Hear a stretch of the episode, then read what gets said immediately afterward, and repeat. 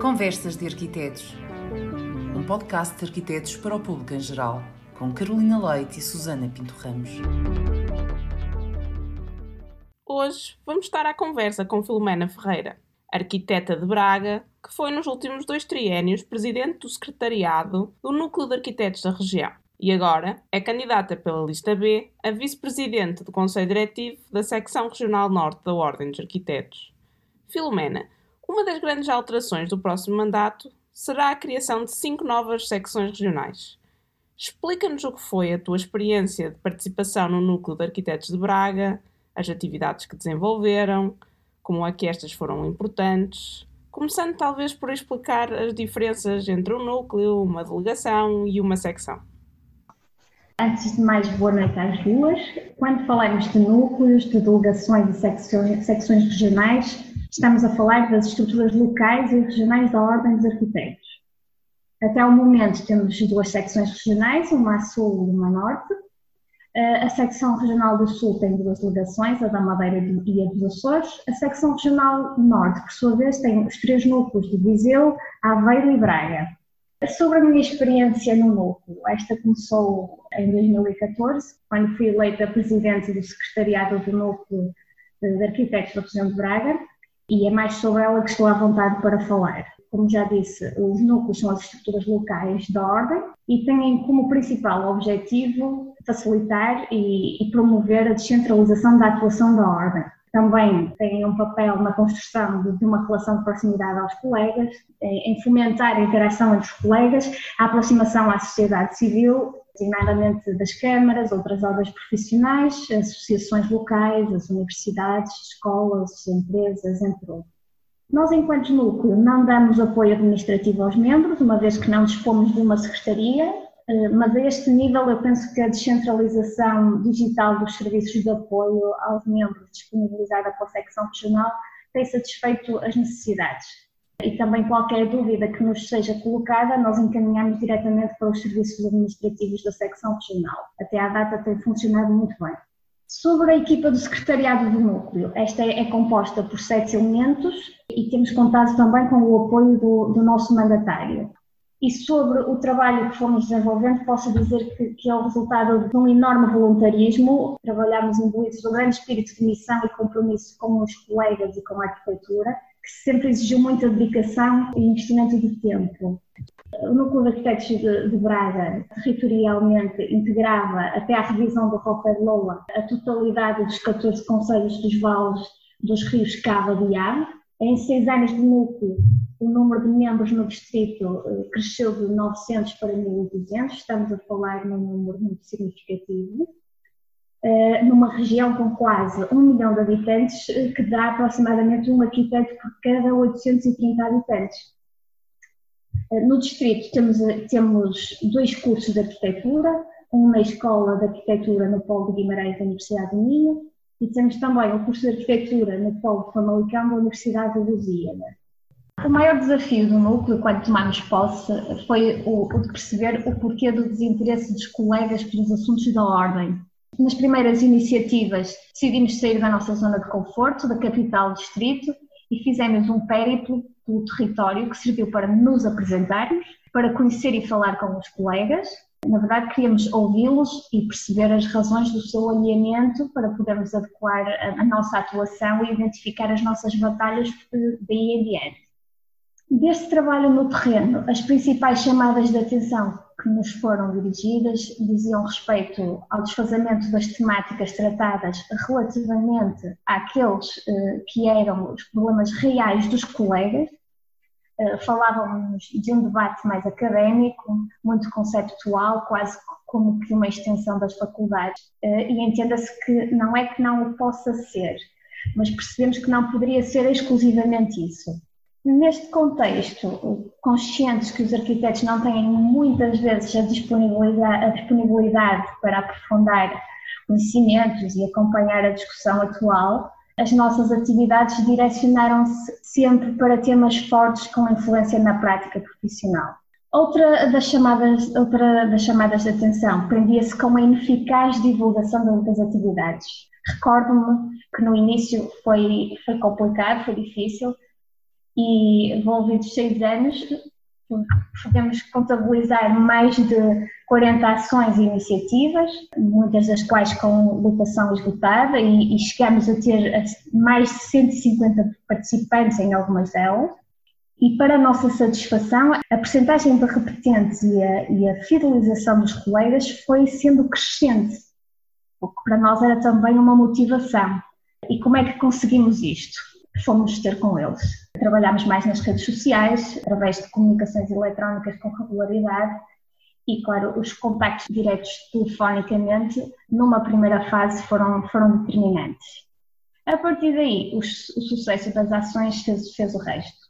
Sobre o nosso trabalho ainda, eh, ao longo destes anos organizamos uma série de workshops, de visitas a, a obras, conferências, colocamos no debate local eh, temas emergentes na profissão, falamos de novas tecnologias, desde ao serviço de, da atividade de projeto, do, do trabalho interdisciplinar, eh, mas também de novas soluções e materiais construtivos, falamos de reabilitação urbana, da importância e do papel da arquitetura na construção de cidades resilientes, falamos de casas passivas, trabalhamos com, com empresas, fizemos a ponte com as escolas eh, no âmbito do projeto educacional promovido pela secção regional Vamos Procurar Arquitetura e com outras ordens profissionais, das quais destacamos o trabalho desenvolvido com a delegação de Braga da Ordem dos Engenheiros.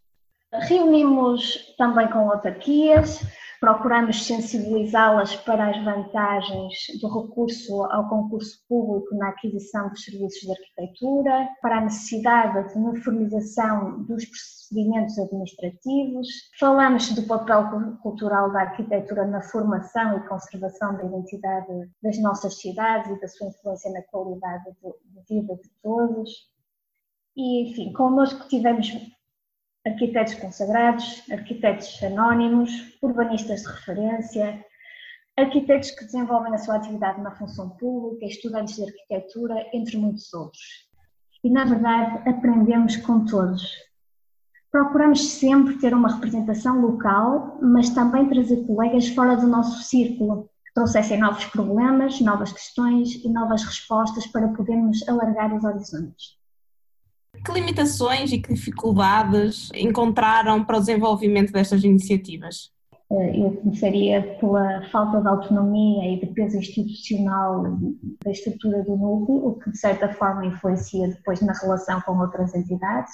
Destacava também a escassez de meios e recursos, na verdade trabalhamos sempre com um orçamento reduzido, o que nos obrigou a ser mais criativos, uh, obligou-nos a desenvolver um trabalho exaustivo na, na angariação e envolvimento da, das empresas do setor e também outra limitação, a dificuldade que podemos identificar, uh, eu penso que por tradição os núcleos estão muito fechados em si, quando o desejável seria congregar e, rentabilizar os esforços, e estabelecer uh, sinergias entre eles com iniciativas conjuntas, eventualmente adequadas às especificidades locais, mas sempre sob a coordenação estreita da, da secção regional. Uma das dificuldades também que sentimos é o facto de não existirem no distrito espaços de promoção da arquitetura e do seu valor. O ideal seria termos dois espaços destes eh, nas, nas principais cidades do distrito, designadamente Braga e Guimarães, estrategicamente localizadas, pontos de passagem, abertos aos membros, mas sobretudo abertos à sociedade. Uma espécie de pequenas casas de arquitetura, de embaixadas de arquitetura. Mas então, quais são, a teu ver, as principais vantagens de descentralizarmos a presença da ordem pelo território? A descentralização traz inúmeras, inúmeras vantagens e já foram aqui algumas apontadas, por nós apontadas. É? Estamos a falar de uma ordem mais presente, de uma ordem mais próxima da sociedade, dos colegas, uma ordem mais capaz de responder assertivamente aos problemas que os membros enfrentam e também uma ordem que convoca ou que tem a facilidade de convocar uma maior participação dos membros nos seus assuntos. Eu penso que, esta presença tem vindo a ser reforçada digitalmente com o apoio online atualmente disponibilizado pela secção regional norte, seja através do apoio jurídico, seja através da, da, da formação online. Mas uh, esta presença pode ainda ser maior na medida em que um dos signos desta nossa equipa, da lista da equipa da lista B, é precisamente aumentar a participação dos colegas nas tomadas de decisão através da facilitação do acesso online às assembleias regionais e locais. E quanto a desvantagens? Sobre as desvantagens desta desmultiplicação de, das estruturas, a pergunta feita assim diretamente apetece responder que não existem, mas eh, pensando melhor nas alterações ao nível das estruturas locais, que são as estruturas que eu conheço melhor, da ordem previstas pelo Rofer Loa, o novo regulamento, que propõem uma nova abrangência territorial para os núcleos, designadamente o núcleo de Braga, em termos de abrangência territorial, dará lugar a dois núcleos, que é o núcleo do Val do Cava e o núcleo do Val do Ave. Portanto, estamos aqui a falar também da introdução de mudanças ao nível dos núcleos. Estamos aqui a falar da possibilidade da, da sua constituição em maior número, da possibilidade de se unirem núcleos e, transformarem em delegações. Estamos aqui a falar na disponibilização de um orçamento significativamente superior ao atual para cada uma destas estruturas, o que nos deixa com alguns receios sobre quais serão os resultados desta redistribuição de recursos. Pode ter efeitos no aumento efetivo das cotas a pagar, a pagar pelos membros, ou pode mesmo condicionar a atuação plena da ordem por falta de verbas disponíveis. O que eu acho é que se adivinham tempos complicados para a equipa vencedora em resultado destas alterações, um tanto quanto apressadas do regulamento das estruturas. Mas nós estamos aqui para agarrar mais este desafio e com a nossa experiência eu penso que chegaremos a uma solução de sucesso. Sim, será seguramente um desafio em particular para as novas secções. Seguramente que sim. E digo para além do ponto de vista financeiro. Do ponto de vista financeiro, da minha, da minha experiência, com trabalho e com esforço nós conseguimos, conseguimos eh, angariar apoios mais do que suficientes. É preciso é ter ideias e, vontade de trabalhar. Mas, mas podíamos estar a fazer esforços para outras situações, claro, não é? Designadamente na comunicação para a sociedade, não é? E, e formação, mas uh, podíamos alojar recursos para ações, para dinamizar uh, outras atividades, sei lá, para a casa do arquiteto. Tanto, tanto, tanta polémica deu a casa do artista e na verdade é fundamental porque se calhar muitos de nós quando passarmos à idade da reforma não vamos ter recursos para entrarmos para o... Bem, já, já se viu que nós ao nível de gestão de negócio não, não estamos muito bem, não é? Portanto, em poupança de reforma também não devemos estar. E, e, tal e qual, não é? Eu penso assim, no futuro, ou os meus filhos ganham muito dinheiro e me podem sustentar, que é isso que eu tenho batalhado com eles. É essa eles, é a minha, é a minha, é dizer que eles vão ter que me sustentar, mas havia tantas coisas que podíamos fazer e num país tão pequenino como o nosso. Eu, eu é. também sou também sou apologista de descentralizar, não pode ficar só tudo em Lisboa, não pode ficar só tudo em Lisboa e no Porto. Eu não falei nisso, mas nós tínhamos, um, um tínhamos como ambição de ser, de ser uma sede. E chegámos a falar com a Câmara, que nos disponibilizava um espaço, mas depois começámos a fazer contas. Começámos a, a pensar, mas quem é que nós vamos ter lá para ter a porta aberta? Será que se justifica? já com o apoio que é dado uh, online pelos serviços da ordem, por isso é que eu falo na tentativa de, de, criar estes espaços de arquitetura em parceria com, eventualmente com as câmaras. E sabem o que é que eu acho que é esquisito que no século XXI e depois após o confinamento, praticamente sempre em teletrabalho, diz vocês descobriram a pólvora, é? Parece que em Portugal se descobriu que se pode trabalhar a partir uh, de qualquer parte do mundo. É uh, e estamos agora nós a criar, a gastar recursos com espaços para criar novas, novas áreas de atendimento. É? O Portal dos Arquitetos é uma plataforma excelente, eu nunca mais me dirigi à ordem para fazer algum esclarecimento ou para tirar a minha cédula ou para, para consultar o que quer que seja, não é? Não, a questão, a questão, dos custos das secções. Eh, é uma realidade, é matemática. É, é como eu disse, eu estou, eu estou a falar a nível de estruturas locais, se isto avançar e se houver interesse dos, dos colegas nas diferentes regiões, não é? isto vai haver uma desmultiplicação das estruturas e isso multiplicado pelas várias estruturas É, é, porque uma coisa era formar um núcleo até agora, em que tinhas um orçamento apertadíssimo, em que não estava prevista qualquer remuneração para nenhum dos, dos, dos, elementos da equipa, agora começa a ser um pouco mais apetecível, não é? Pelo menos não é uma despesa, porque nós quando damos o nosso tempo estamos a dar o nosso, estamos a dar, não estamos a trabalhar ou, ou a desfrutar da vida, não é? Talvez o que importa aqui no fundo é uh, percebermos que efetivamente existe uma vantagem em desmultiplicar e existe uma necessidade nos vários territórios diferente, distinta, que já foi identificada. Agora temos que ter a noção de que existem custos associados e percebermos como é que vamos conseguir gerir esta nova realidade. E, e, para terminarmos, eh, sei que é complicado, que haveria tanta coisa que se poderia dizer uh, sobre este tema, o que é que acreditas poder transportar dessa experiência do núcleo para a secção regional norte, eh, caso a lista B saia vencedora?